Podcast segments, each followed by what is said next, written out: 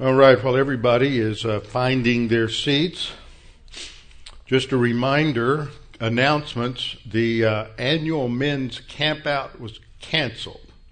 And that was because when I was been watching the Weather Channel and other uh, weather guessers, they were saying that projecting 90% chance of rain for Pattison, heavy thunderstorms for tomorrow.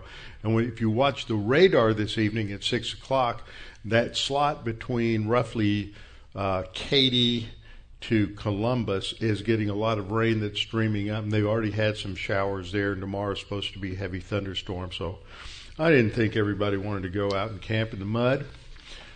So we'll try again uh, next year. Also, information about the, just reminding people, the DC trip to the Bible Museum Israel trip. Now, as we're getting closer, we're getting closer within six months, so I'm working on some other things to get that everything squared away and hopefully have some other announcements of things we're going to do uh, in Washington, D.C.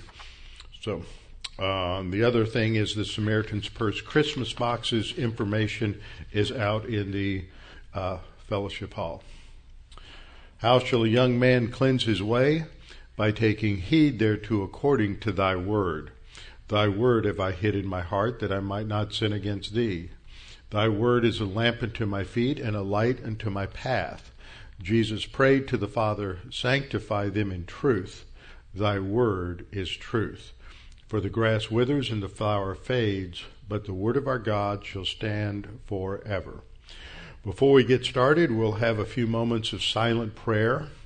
The purpose is just simply to make sure that we are in right relationship with the Lord. We're to be walking by the Spirit, and that shows that fellowship is an active, ongoing concept, not just a passive, static position.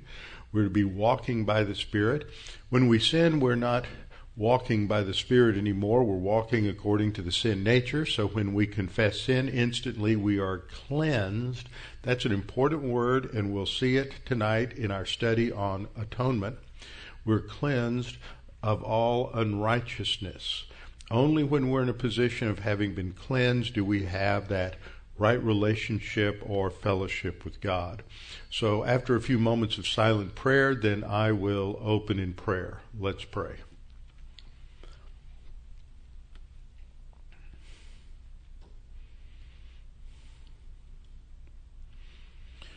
Our Father, we're thankful we can come together this evening to fellowship around your word. Father, we love you. We love your word. We desire to know you through your word. And the only way to know you and to grow and mature as believers is to learn your word and to have it change the way we think and the way we live. Father, we're thankful we have this time to be challenged in our thinking, to come to understand some of the important teaching of Scripture that is uh, often misunderstood Often it is not probed, it is not explained, it is just taught as if somehow people know what is what it says. Help us to understand this concept of atonement and how important it is for understanding your magnificent grace and the and the gospel of Jesus Christ. And we pray this in Christ's name. Amen. Okay, we are in 1 Peter chapter 3. And it has been about a month since we were here because the intervening weeks involved uh, my absence due to vacation, and during which time we covered Psalm 19, and then I covered that last week to bring that sub series to a conclusion. So tonight we're going back to understanding uh, this doctrine or teaching of Scripture called substitutionary atonement. Now, before I left, we talked about substitutionary. What does that mean? And the idea that Christ substituted for us, and that's pictured in all of the Old Testament sacrifices where the animal that is sacrificed would bear the sin of the person who was being sacrificed ritually would bear that because of course the blood of bulls and goats, as the writer of Hebrews says, cannot take away sin.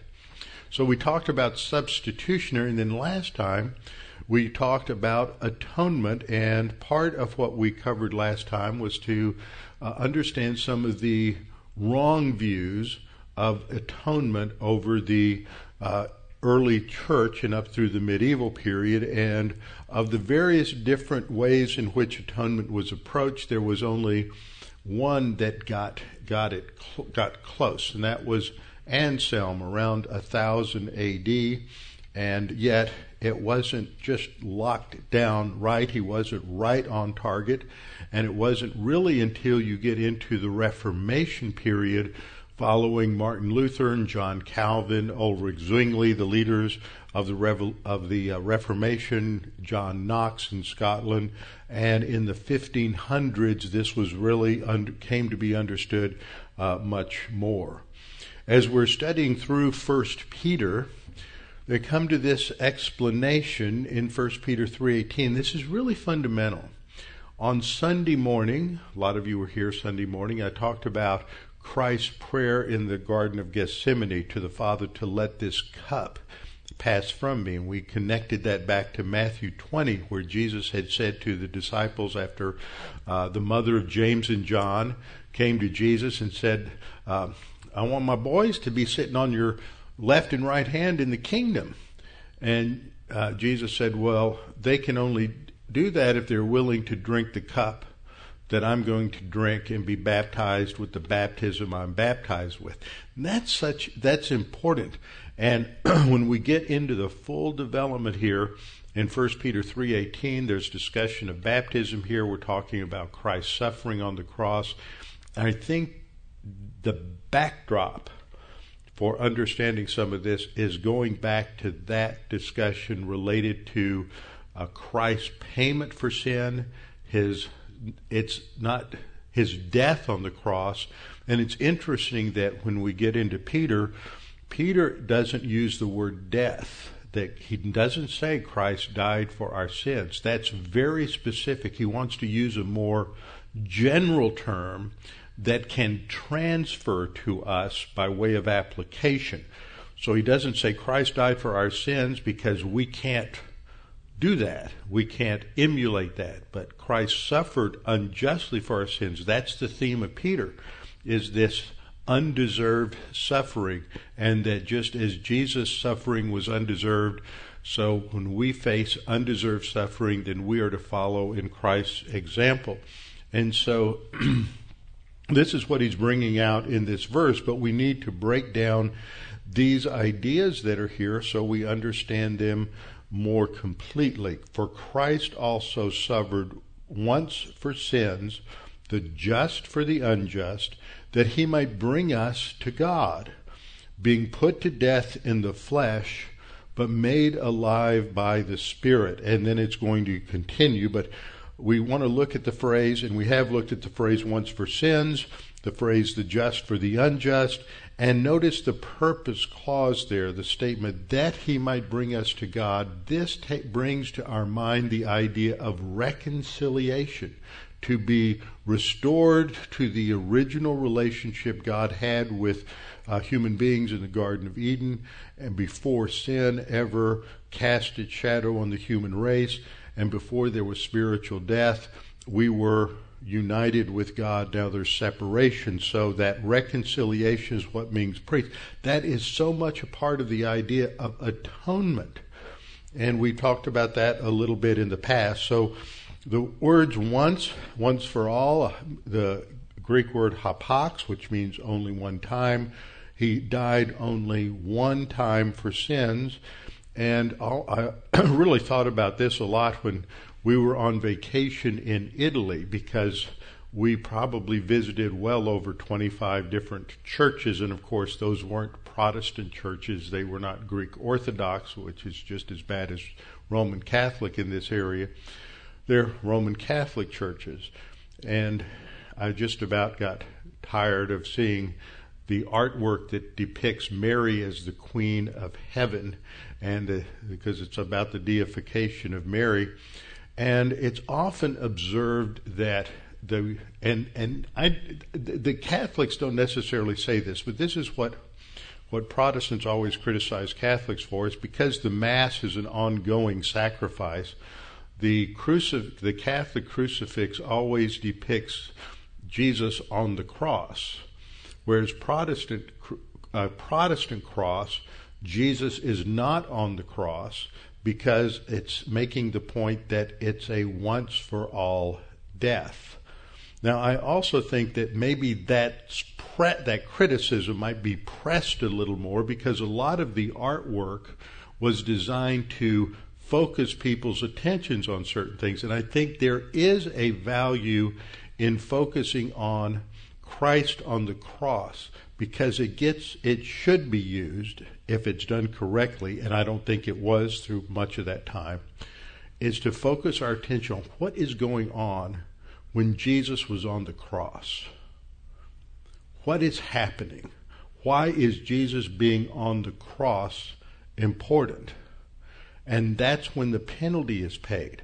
Now, the empty cross reminds us of resurrection. It reminds us that it's completed, but it also reminds us of resurrection. And resurrection in the New Testament seems to be mostly oriented, as it is in Romans uh, chapter 6, verses 3 through 5, in emphasizing the new life that we have in Christ. So we'll get into all of that. It's all related to baptism by the Spirit. We'll get into it. Touch it tonight. Touch it in the coming verses, and it's part of this passage. So Christ suffered once for sin. It's not ongoing, which is what you have in the Roman Catholic Mass, their idea of transubstantiation. What that means, Protestants don't understand this stuff. We just have knee jerk reactions. Uh, what transubstantiation means, you can't understand it without understanding Aristotelian categories. In Aristotelian categories, everything that is material has is made up of two categories, two things. One is substance. The other is attributes. Now, if you look at let's see here, this bottle of water. You can't see the substance of it. You can see its color, you can see its height, you can see its width, you can see what it contains, but the substance is invisible. It's it's the attributes are what give it any kind of form or shape or color or temperature. All of that are part of the attributes. So substance is something that is unseen, almost immaterial in the term transubstantiation, you have substance that is transformed. That's what transubstantiation means. So you get the bread, and the bread, the substance which you don't see, you just see the attributes. The substance changes into the body of Christ. And in the cup, you just see the wine. It's red, it's liquid, the substance that you can't see is what's transformed. So this is the idea of transubstantiation that the bread in the cup in the Lord's table is the underlying uh, invisible substance is what is changed. So you can't see a change. That's their doctrine. That's what that means. But in the in their view of the mass, Jesus is crucified every time they have the mass. It's not once for all. And in biblical Christianity, we have it right here. Christ suffered once for sins. And the word there for sins is not a term of substitution, it's the uh, preposition peri, which means with reference to sins. He died with reference to sins, in other words, to pay that penalty. Then the substitutionary aspect comes in, and the next phrase, the just for the unjust. And that's the preposition on the right, huper. Sometimes there's another preposition uh, that is used, but this is the primary one that is used for uh, substitution. So this is what has introduced our topic. And it's always referred to in theology as substitutionary atonement. We have to ask that question what atonement is because it's not a word used in the New Testament. You can look from Matthew to Revelation, you won't find it. It's an Old Testament word, an Old Testament concept. And in Leviticus chapter 5, verse 6, we see the phrase related to bringing the trespass offering as a basis for making atonement. And the verb there is this verb, kafar. It's in the Piel tense, which is an intensified form of the meaning of the word, whichever the verb appears in that stem. And it has the idea, and I pointed this out last time, in older, uh, older understandings, the idea of kafar was to cover. There are two words that are spelled and sound alike in Hebrew, kafar and kafar. There is the kafar that relates to the ark when uh, Noah put used bitumen and pitch to seal it and it was covered. And then there is the word that's used for atonement. And for many years it was thought they were the same word because they're homophones. But it's been demonstrated that they come from different roots, and that's demonstrable by looking at other Semitic languages. So you have the word make atonement, and the noun also here in Exodus 30:10 you have the sin offering of atonement. There it's a noun, Aaron shall make atonement, that's the verb, upon its horns, that's on the altar once a year with the blood of the sin offering of atonement. So that's what happened on the Day of Atonement. Uh, once a year shall make atonement, that's the verb again, uh, upon it throughout all your generations. It's most holy, that is, it's set apart to the Lord. This is the noun, it's used in the plural and it has the idea, notice, of atonement, but also the idea of cleansing, forgiving, and wiping, uh, wiping clean. In Leviticus 4:20, the same verb verb is used, and so we need to ask this question: What does this mean? So we're going to study what the Bible teaches about substitutionary atonement. This time we're emphasizing the atonement aspect, not the substitutionary aspect. Now, just by way of review, we saw that there were certain key ideas in the early church related to atonement.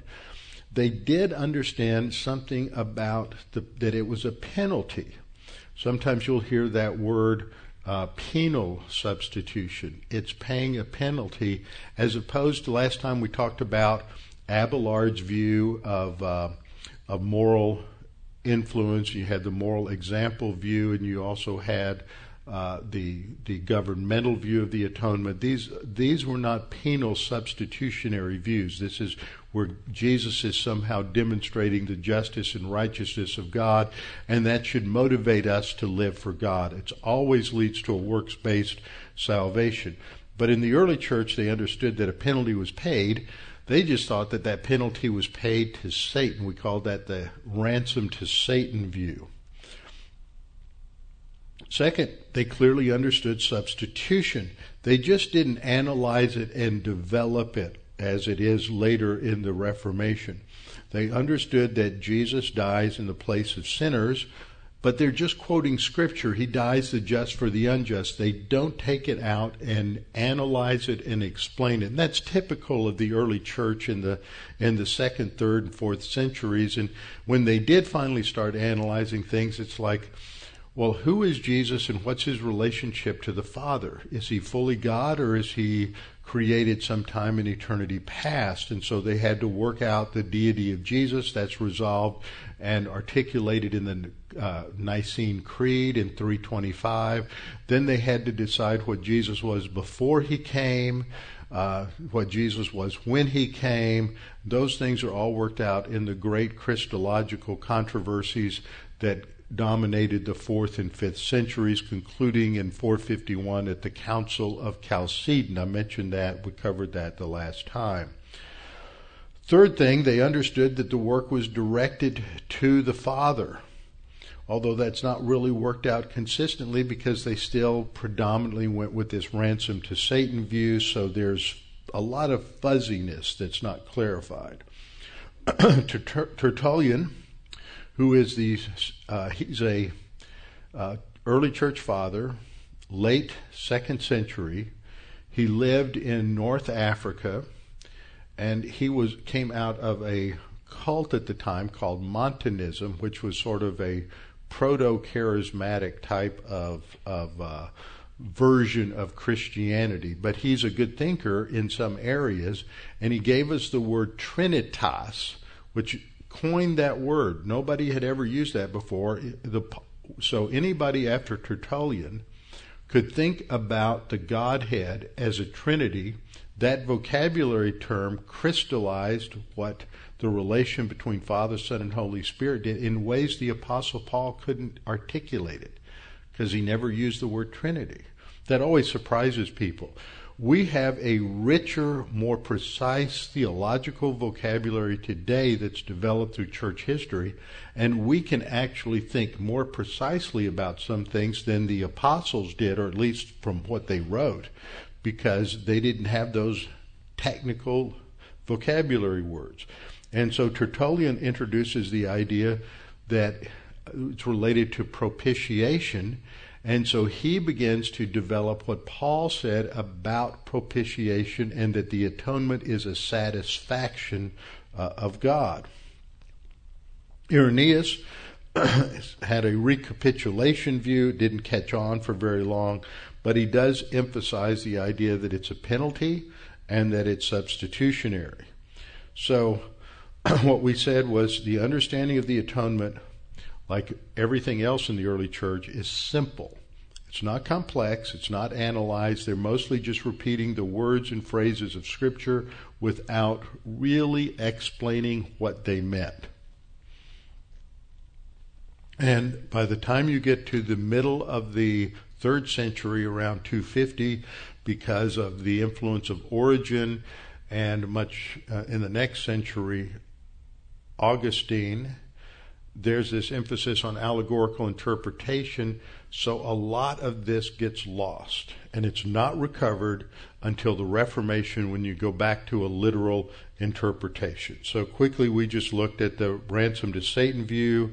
We looked at Irenaeus and his recapitulation theory of the atonement and Abelard and his moral encouragement view and connected that to the Grotian view of the atonement and the example view of the atonement.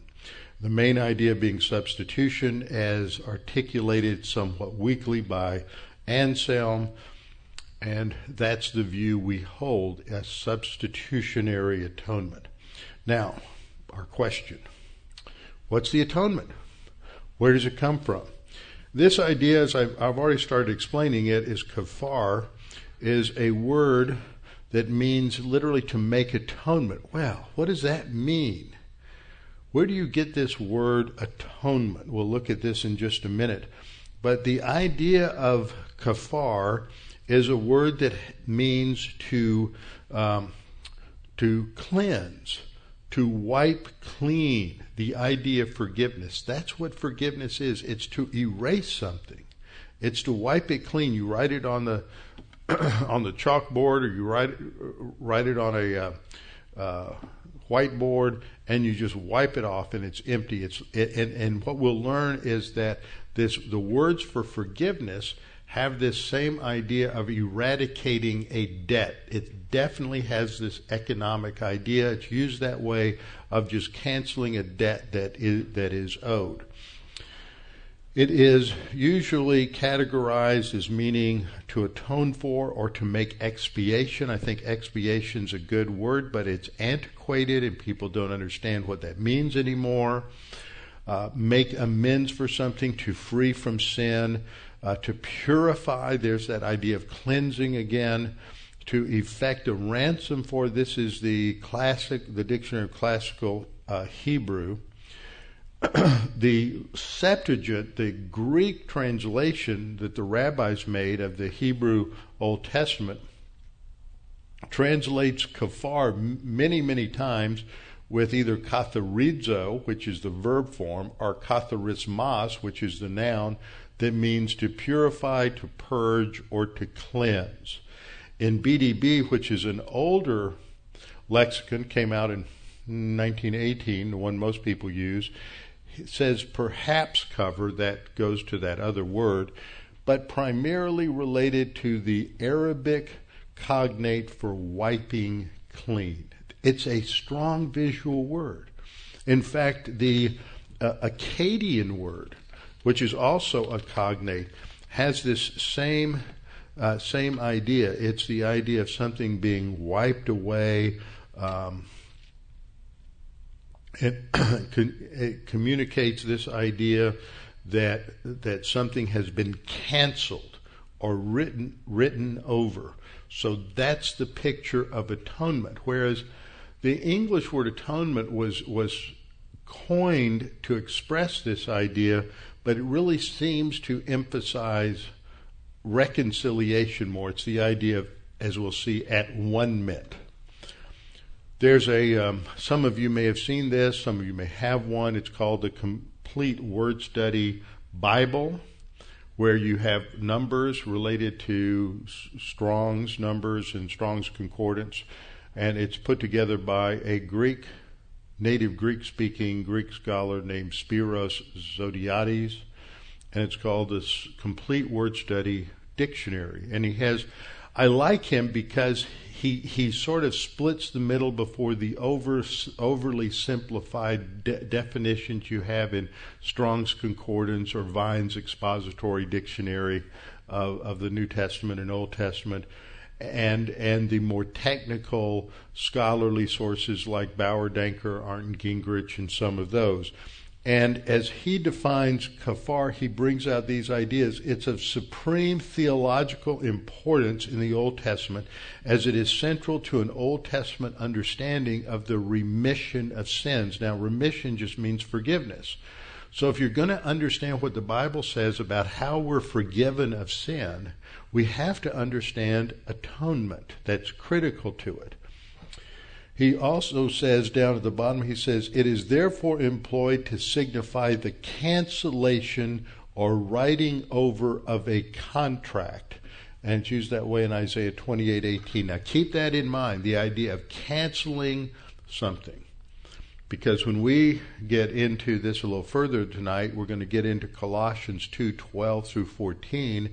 And uh, in those verses, we have the idea that on the cross, Christ canceled the decree that was set against us. So that what's being portrayed there in Colossians 2:12 to 14 is how forgiveness was established on the cross. What happened there? So, about four points on four or five points on atonement. It comes from the English phrase "at one mint," the idea of bringing two things together at one mint and it emphasized reconciliation. That's one word that's used in the Bible to describe what happened on the cross. We have peace with God. The barrier is, is wiped out. That doesn't mean you're saved. It means Christ paid the penalty for sin, and the barrier is no longer a problem. the blood sacrifice, which is very much a part of the Day of Atonement, relates to the payment price, redemption. So we see reconciliation is related to, to atonement, to kafar. Redemption is related to kafar. Third, when you look at what happens on the Day of Atonement, let me just rehearse it briefly. we'll get there in just a minute, but there's two goats that are taken. One is sacrificed, and the blood is put on the Ark of the Covenant. And the other one, the priest puts his hand on the animal, substitutionary, and recites the sins of Israel, and that uh, scapegoat is then taken so far out in the wilderness he can't find his way back, picturing the fact that God completely removes the sin from us, and that's what forgiveness does. So when the blood is put on the mercy seat, that's a picture of of uh, propitiation because that's the whole point of this word uh, that is used in Romans 3 by, by Paul to talk about propitiation. Fourth, because God is propitiated or satisfied, God's righteousness and justice, when he looked at the cross and Christ, the perfect Lamb of God, unblemished, sinless, pays the penalty, the justice of God the righteousness of God is satisfied, and the justice of God declares that the sin penalty has been paid. So, you have reconciliation, redemption, propitiation, and in the last category, expiation and forgiveness. These are all part of what is demonstrated in those Old Testament Day of Atonement sacrifices. So, what we see is that atonement itself has many facets. That the core, you had this Hebrew word kafar, but in places it speaks of redemption, in other places, expiation, the canceling of the debt in other places, propitiation, the satisfaction of God's righteousness and justice. In other places, the bringing together of those that were at one time enemies and the forgiveness. So all of that's part of atonement. So that's what that word means. But today, it's sad today, because of biblical illiteracy and theological illiteracy, people don't understand these big words that were used in the King James Bible, and this has been going on for 30 years. So tr- translations, the more and more modern translations, don't use these words because they're not uh, user friendly to anybody who's been educated uh, in the last 30 or 40, 50 years, even. So we lose the complexity because we just want simplicity. Now, the Old Testament gives us pictures of the atonement. It gives us these pictures in the Day of Atonement, which is described in Luke chapter 16, which is a very complex ceremony. It involves special priestly garments. It involves five different sacrificial animals. There's a bull for, that has to be sacrificed for the cleansing of the priest. There's the two goats that are used, and also um, there are two rams that are sacrificed. There's certain specific incense that is used, and there's the purification or cleansing of the uh, holy place where all of this is going to going to take place. At the very center of the whole ceremony, the whole ritual is the Ark of the Covenant. And the Ark of the Covenant is a box. That's what Ark means. It just means a box. It's a wooden box made of uh, acacia wood, which is a, an extremely dense, hard, impermeable wood. Now, why do you think God had them use acacia wood? It pictures the humanity of Christ that is sinless. It's not penetrated by sin or corruption. So you have this acacia wood that is used, and it's covered over with gold, and the gold pictures the deity of Christ. So you have in all of these things, all of these uh, pieces of furniture in the in the tabernacle that use wood, acacia wood covered with gold. It symbolizes that hypostatic union of the God man. Inside the ark was placed the broken tablets of the law indicating human sin. And then you had two angels on top that represent the justice and righteousness of God. The blood would be placed on the mercy seat. That's what this is called. It's called the kafaret from the same word kafar. It's the mercy seat. And so justice and righteousness look down on the blood, which is signified a death to, for the purification of sin, and it's satisfied. So it's a wonderful picture of how God's character is satisfied by our by, by the sacrifice of, of Christ.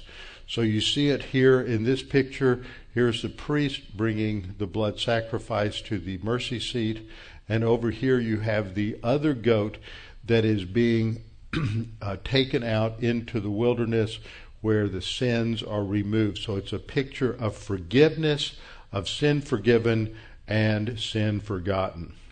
Now, to get into some technicality here, we need to turn to a New Testament passage. I, I love this passage. I think this passage is foundational to understanding forgiveness, but I also think that it is rarely handled well it is unfortunately superficially handled because it's difficult to explain without getting into a lot of technicality in Greek grammar. And a lot of people just can't. I'll put half of you to sleep tonight, probably. But this is how we have to break this down to really understand what is going on here. And in fact, I just have uh, a few verses to look at uh, ahead of time as a backdrop to understanding Colossians 2. In Colossians 1 13 through 14, Paul says, He, meaning the Father, has delivered us from the power of darkness, that because we were slaves to sin, and conveyed us into the kingdom of the Son of His love. That doesn't mean we're in the kingdom yet it's proleptic. That means it has to do with the future. The kingdom will come. Once we're saved, we're in the kingdom. It's not present now. The messianic kingdom is the idea, and the Messiah is now not crowned yet. He is seated at the right hand of God the Father in heaven. According to Revelation 3:20, he is seated at his Father's throne, not on his throne, and he does not receive the the the, the crown until the end of the tribulation period, just before he descends to the earth. That's pictured in Daniel chapter 7 when the Son of Man comes to the uh, comes to the Ancient of Days and is given the kingdom. Hasn't happened yet. He is seated now, and it won't be until the future when he's given, and then he will come to the earth. So, but when that happens, we will be in his kingdom. We will be with the king. We are the bride of the king. And then in verse 14 says, In whom we have redemption through his blood. Now that comes out of that Old Testament picture of the purchase of sin. We have redemption through his blood. And then there's this phrase, the forgiveness of sins.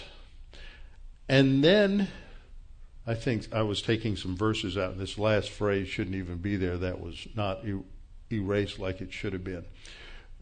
For redemption through his blood, the forgiveness of sins. And so, in what sense, though, are we forgiven by the blood of Christ on the cross? In what sense are we forgiven when Christ died on the cross in AD 30. Most people think they're not forgiven until they trust in Christ, but what we're seeing in Colossians is there's a sense in which we are forgiven, not just we as believers, but we as Gentiles, because that's the backdrop for Colossians. He's talking to them as believers, but it would apply to all mankind. So this is the point of verses 13 and 14. Then we skip down to verse 19. For it pleased the Father that in him, that is in Christ, all the fullness should dwell. That's the fullness of deity. So he had all of the attributes of God. He was fully God, undiminished deity. And by him to reconcile, so here we bring in this other idea of reconciliation by him to reconcile all things to himself by him, that is by Christ, whether things on earth or things in the heaven, having made peace through the blood of his cross. Now, the idea there is that the cross made peace, actually, in history, in AD 33, not when you and I trusted Jesus as our Savior, but in AD 30, that is a transaction that takes place on the cross and in that transaction, there's peace established between man and God, so that sin is no longer the issue. The barrier between man and God is eradicated. That doesn't mean human beings are saved. It means the sin problem is solved, and it's not the issue. Not you'll hear all these uh, evangelists who will uh, twist everybody's guilt and talk about all the sins that you've committed. Well, that's not the issue you're spiritually dead, that is the issue. You need to understand sin from the vantage point of the fact that, that you, you're spiritually dead. But you've made, uh, Christ made the peace through the blood of his cross. So there you have the idea of his death, the blood always speaks of his death. you have reconciliation, you have peace. You know, in the previous passage in verses 13 and 14, we had uh, redemption and we had forgiveness. All of these relate to the idea of atonement. So obviously, Paul's breaking down these these uh, categories. Verse uh, 21 And you who once were alienated and enemies in your mind by wicked works, yet now he has reconciled the body of his flesh through death. Now, that reconciliation didn't occur when the Colossians trusted in Christ as Savior.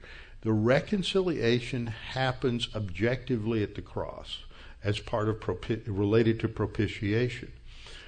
Yet now he has reconciled in the body of his flesh through death. See, he doesn't say he is reconciled by your faith in Jesus.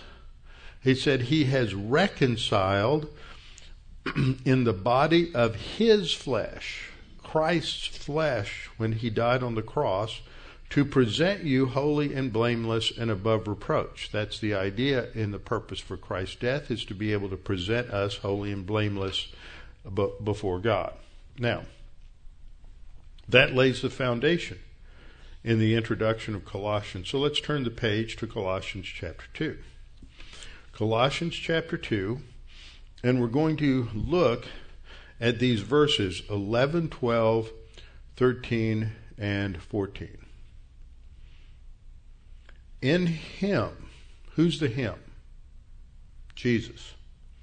In Him, so that phrase in Paul often relates to our position in Jesus. So to have position in Jesus means you have had to have already, even if it's only a millisecond, a nanosecond before, you have trusted in Christ as Savior.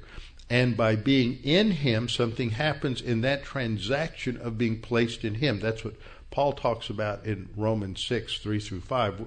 At that instant that you and I trust in Christ as Savior, we are identified legally with Christ's death, burial, and resurrection. That idea of identification is baptism, and that's the description of the baptism of, of the Holy Spirit in Romans 3 through 5. See, this is all fundamental to what's going on in 1 Peter uh, later on. I mean, in, the next few verses after the one we're studying. So, we're. Um, in him you were circumcised with the circumcision made without hands. I don't have this up on a slide, but I have it summarized a little bit right here at the top of this slide. In him you were circumcised. What does that mean? That means at that instant of faith, something happened. It's a spiritual circumcision, which is alluded to in the Old Testament. It's not the, spirit, the circumcision made with hands that's significant, but the spiritual circumcision, because removal of the flesh in circumcision is a picture of the removal of the power of the sin nature. And so Paul says, In him you were also, it's past tense. When did it happen in your life? It happened at salvation. In him you were also circumcised with the circumcision made without hands. So it's not physical, it's spiritual. It's a spiritual transaction where the sin nature's power is removed. That's Romans 6, all of Romans 6, because we're no longer under the uh, tyranny of the sin nature. We can now walk in newness of life. So it's a circumcision made without hands by putting off the body of sins of the flesh. That's the idea of removing that authority of the sin nature, that tyranny of the sin nature. We still have it, but we no longer are forced to follow it. By the circumcision of Christ. So it's that circumcision of Christ. He is the one who does that in that spiritual transaction that we call the baptism by the Holy Spirit. And then in the next verse, it goes on, buried with him in baptism. Now, this is where it starts to get a little bit confusing. This is where your eyes are going to glaze over. If you look at that in English, buried with, bap- with him in baptism, buried looks like a like a finite verb, but it's not. Okay? That's why I've underlined it here. These verbs that are underlined all through this chart are participles in the Greek. Now, participle isn't a finite verb. It is saying something about the finite verb. We call uh, a participle is a um, verbal adjective. That means that sometimes it acts like an adjective. The Greek said that an adjective was a noun that just said something about another noun. So when you talk about the black robe, black is usually thought of as an adjective, it's a color, but it's a noun. Black is a noun, and black modifies another noun, robe. So they understood this, and this is very much a part, much part of understanding how language works. So when you say something a, as a as a noun, it's modified by an adjective. But this is a verbal adjective, which means a participle can also function as a with a verbal idea. It usually modifies a verb, and that's what's called an adverb. So all of these are adverbial. You know that in Greek very objectively because it doesn't have an uh, a, an article associated with it. Article always separates out a noun function. So it's saying something about the verb. But what's it saying? Now, this is where it gets a little subjective because it, there are about eight different uses of the participle. It can, it, uh, adverbial participle. It can be saying something about cause. It can be saying something about time, which is the idea of after or before or when. It can be saying something about means, that is, the means by which something is done. It can be saying something about manner. But there's nothing objective in the text that tells you this is a adver- this is an adverbial participle of means or it's an adverbial participle of cause. You have to sort of what I call play fill in the blank process of elimination you might look at a participle and, and translate it by means. You go, that doesn't make sense at all. So now you translate it as because of. Oh, that makes a lot more sense. And so that's how you go through that process. And sometimes it can be, it can make sense in either of a couple of different options, but usually they're pretty clear. We'll see an example of that in just a minute. So in verse 12, he says that buried with him in baptism. Well, the main verb is you were circumcised. So, how does the phrase you were buried with him in baptism describe circumcision? Well, that's interesting because it probably has the idea, as we'll see, of cause or, or time. You were circumcised because you were buried with him in baptism. That might work. Or you were circumcised when you were buried with him in baptism. Now that makes a lot of sense because the baptism by the Holy Spirit is what's being described by that term circumcision of the flesh. So what is um, being said here is you were circumcised when you were buried with him in baptism, or you were circumcised by being. That would be mean. So it's more than likely it's either temporal or it's uh, means by being uh, buried with him in baptism. In, or by which, that indicates means, by which, that refers back to baptism, by this baptism, by which baptism you were raised together with him. That's another that's another participle there. So by which baptism you were raised together uh, with him. So that is talking about the, the means there of it's that by that baptism you're raised with him. Now, how does that take place? So at the instant we're saved, we're raised together with Christ. We have that newness of life. That's Romans chapter 6. And then it goes on in verse 13. Now look at this in your Bible. You should be making some of these notes and drawing some lines between some of these words. It says, and you being dead. So this is another participle. And it could be a participle of cause because you were dead, but it's probably a participle of time when you were dead, or it's what's called a concessive participle, though you were dead. In other words, what it's emphasizing, and we know this because the main verb is down here, it's an aorist tense, and you have an aorist participle, so that either happens at the same time or what this is describing is your condition just before you were made alive together with him, which is probably what what it's doing. And you would be you were dead. You were and had been dead, not physically, because they were still alive. So this has to be spiritual death, which is separation from God. And because of Ephesians 2 1, which says the same thing, and this verse, we know that every person is born spiritually dead, separated from God. They're not born physically dead, they're born spiritually dead. And so, what Paul is describing here is the condition of every human being until they believe in Christ as Savior.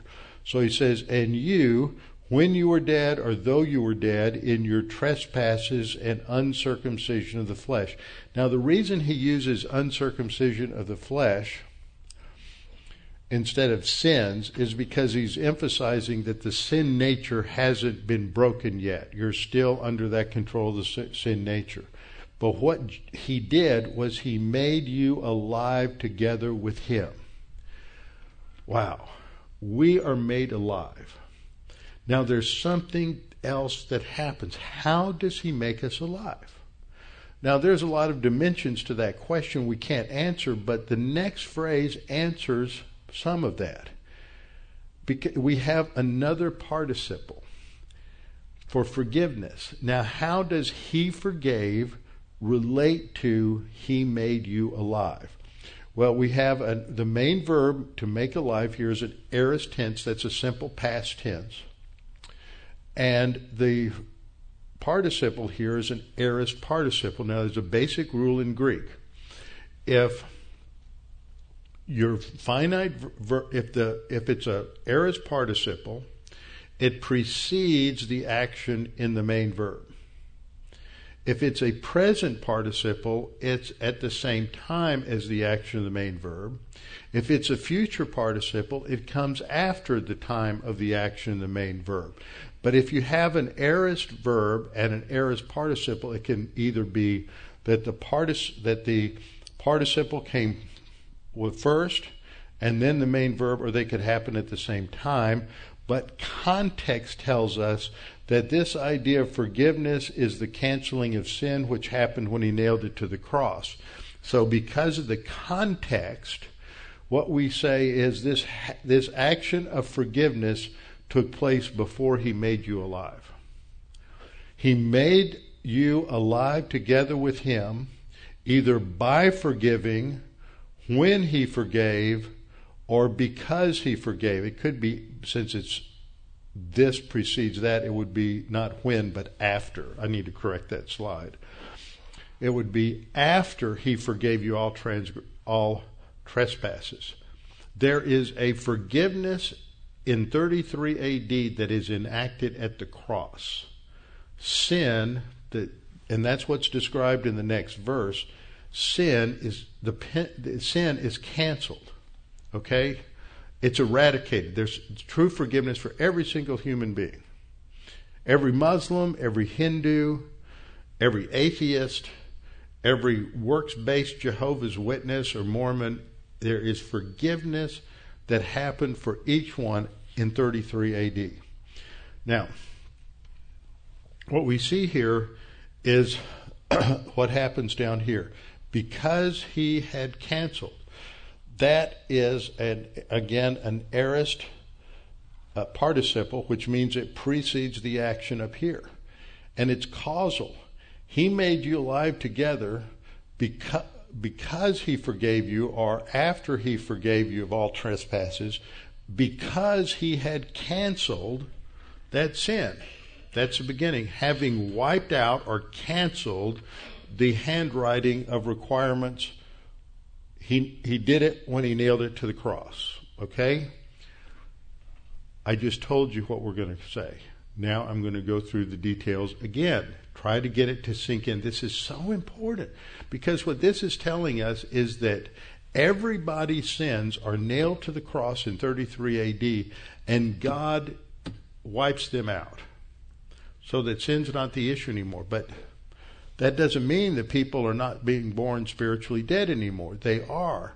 Because they're born spiritually dead, that's what he talks about here, being made alive together. Because they're born spiritually dead, even though Christ effected forgiveness, they have to be born again, and that's going to be a second kind of forgiveness. So, the being dead emphasizes their ongoing condition.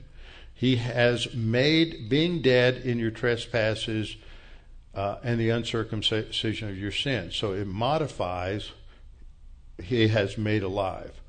And so this present participle of being dead it happens at the same time as the action of the verb. That means at the time that we're made alive, we're spiritually dead. And he, he in, in an instant in time, he makes us alive together with him. So it could be understood as when you were dead in your trespasses, or though you were dead in your trespasses, he made you alive. God changes us from dead people to living people, so that as John uh, 3:18 says, that we can have life, and John 10 we can have it abundantly. So, our status is dead not physically, but spiritually. That's important. I've had some people say, well, there's really no basis for saying that what happens in Genesis 3 is they died spiritually, it was physical death. John, I mean Ephesians 2:1 and Colossians 2:13 tells us that we're born dead. Now he makes us alive and this is regeneration. He makes it, made us alive together with him. He, the Father, made us alive together with him, the Son. Same thing that said in Ephesians 2 5, even though we were dead in our transgressions, God made us alive. And then he does this in some way, it's related to forgiveness. And the word for forgiveness here is you have two words in the Greek. One is aphiemi, which is the word that's used over in John 3:16 that God will God forgives us, and the other word is this word charizomai. And charizomai is from a root for grace. It emphasizes the graciousness of the action of forgiveness. But again, notice it's an aorist participle, so it precedes the action of being made alive because he had already canceled your trespasses. Now that's that word charizomai. Why do I use the word canceled? Because this is a economic word. It can mean to give freely or graciously. And it's used in Luke 7:42 for canceling a debt, a financial debt, canceling a sum of money or a debt that is owed. And that's done freely or graciously. So those are not totally separate ideas. And so it comes to mean to forgive or pardon an action. So he made you alive because he had already canceled this debt. And he's going to repeat that idea with different words in the next verse. So he's forgiven us. Okay, that's out of order forgiven us of all debt. So it should be translated because he had already forgiven or canceled, or it might be translated after he had already forgiven or canceled. I think it's probably because. He's made us alive together because he had, he's able to do that because he had already canceled the sin. now, in Greek, as I mentioned a minute ago, you have the primary word for forgiveness is aphiemi, the verb, or aphesis, the noun. And it has this idea of letting something go, canceling, remitting something, canceling a debt, pardoning, forgiveness. And the second word that's used is charizomai, to show favor or kindness. It emphasizes the grace basis of forgiveness. Okay, forgiveness is an action of grace. So you see that word used in Ephesians chapter 4 that we are to forgive one another as God, for Christ's sake, has forgiven us. It emphasizes the grace basis for that. It's not based on based on works. So then we would translate this, he made us made you alive together with him because he had already forgiven or released us or canceled the, our transgressions. And then the next verse begins by or when he canceled the certificate of death consisting of decrees against us, which was hostile to us, and has taken it out of the way, having nailed it to the cross. That last part is really important because it says that it happened when he nailed it to the cross, not when you believed in 1956 or 1965 or 1980. He did it when Christ died on the cross. That canceled the sin. That was a forgiveness. That's when it we're released. So the idea of he is forgiven, charizomai, is directly related to this word exaleipho, which means to wipe out, wipe away, blot out, rub out, erase, eradicate, or move, remove. So that cancels out that that debt. We see this all through the Old Testament. Psalm 51 9. This is Paul's prayer, I mean, David's prayer of confession. Hide your face from my sins and blot out all my iniquities. This is the Hebrew word maha. Isaiah 43:25 God says I even I am he who blots out your transgressions for my own sake and I will not remember your sins. God's not going to hold it against us. And Acts 3:19 Peter uses this in his sermon. He uses the same word that's used uh, here in, um, in, in Colossians chapter 2. And he says, Repent therefore and be converted that your sins may be blotted out. Christ blotted them out at the cross, but there's obviously another way in which it's personalized when we trust in Christ as Savior. So there's at least two different kinds of forgiveness here one that wipes out the debt of sin at the cross, and another that is applied to the individual when they believe in Jesus. this is based on what the translations are a little difficult. It's a handwriting, it's a handwritten uh, decree against us. And it uses that word dogma, which is a has to do with a decree or a set of rules, or basically it's an indictment against us for sin that is what's removed. And that certificate of debt is then canceled, eradicated, wiped out, and removed. So, who's the us? He canceled out the decree against us. Us is talking about all mankind. And he's addressing Gentiles, so it's applying to Gentiles. He's not saying us believers, because if it happens at the cross, it applies to all mankind. And it was hostile to us, it was taken out of the way. Skipping ahead, it was taken out of the way, airo, to lift up or remove it, which is sometimes used in forgiveness passages as well, not to mean forgiveness, but that's what's happened. It's removed. And it's a perfect a tense verb, which means it's action that's completed in the past. So it was hostile to us, and he took it out of the way. It's finished. It took it out of the way back in 33. That completed it. So he did it by nailing it to the cross. That is so critical. That is what that's the message of the gospel. We have been forgiven. It's established at the cross. Now, it has to be applied to us because we're still spiritually dead. So when we believe in Jesus, then that forgiveness is applied to us. So what we see are different categories of forgiveness in the New Testament.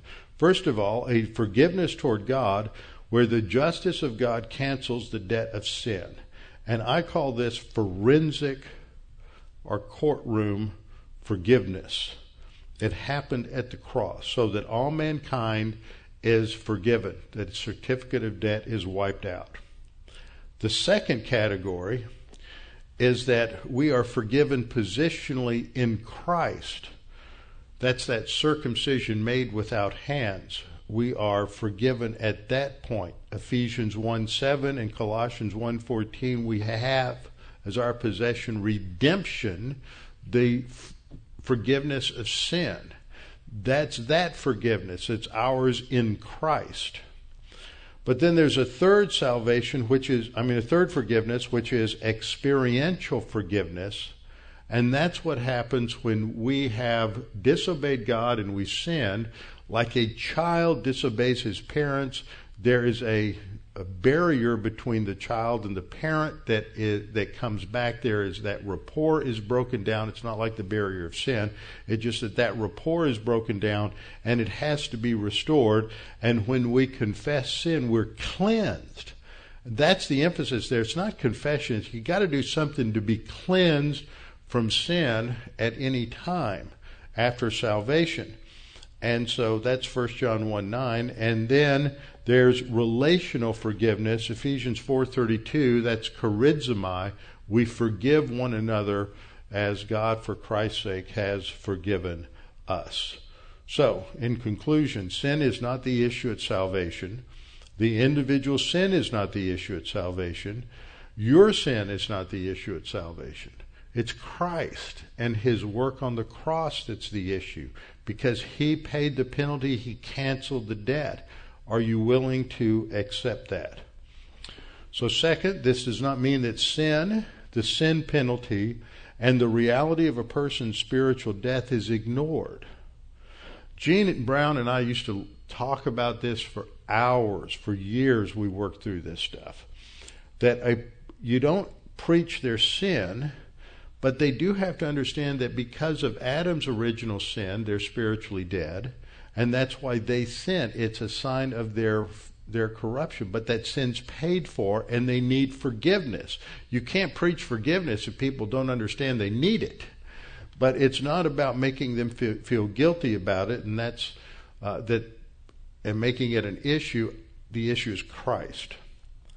Third, the focal point is always grace. The emphasis is on forgiveness in the sense that Christ paid it all at the cross. We don't add anything to it whatsoever. And the point of application beyond the gospel is that it's paid, it's all paid at the cross. He solved the greatest problem we'll ever face, so he can solve any other problem we face. That's the emphasis in atonement.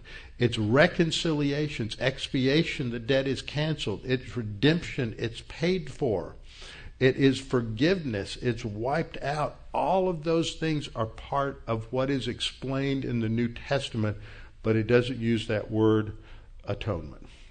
So now we can go forward in First Peter because we understand what is happening here. This is profound.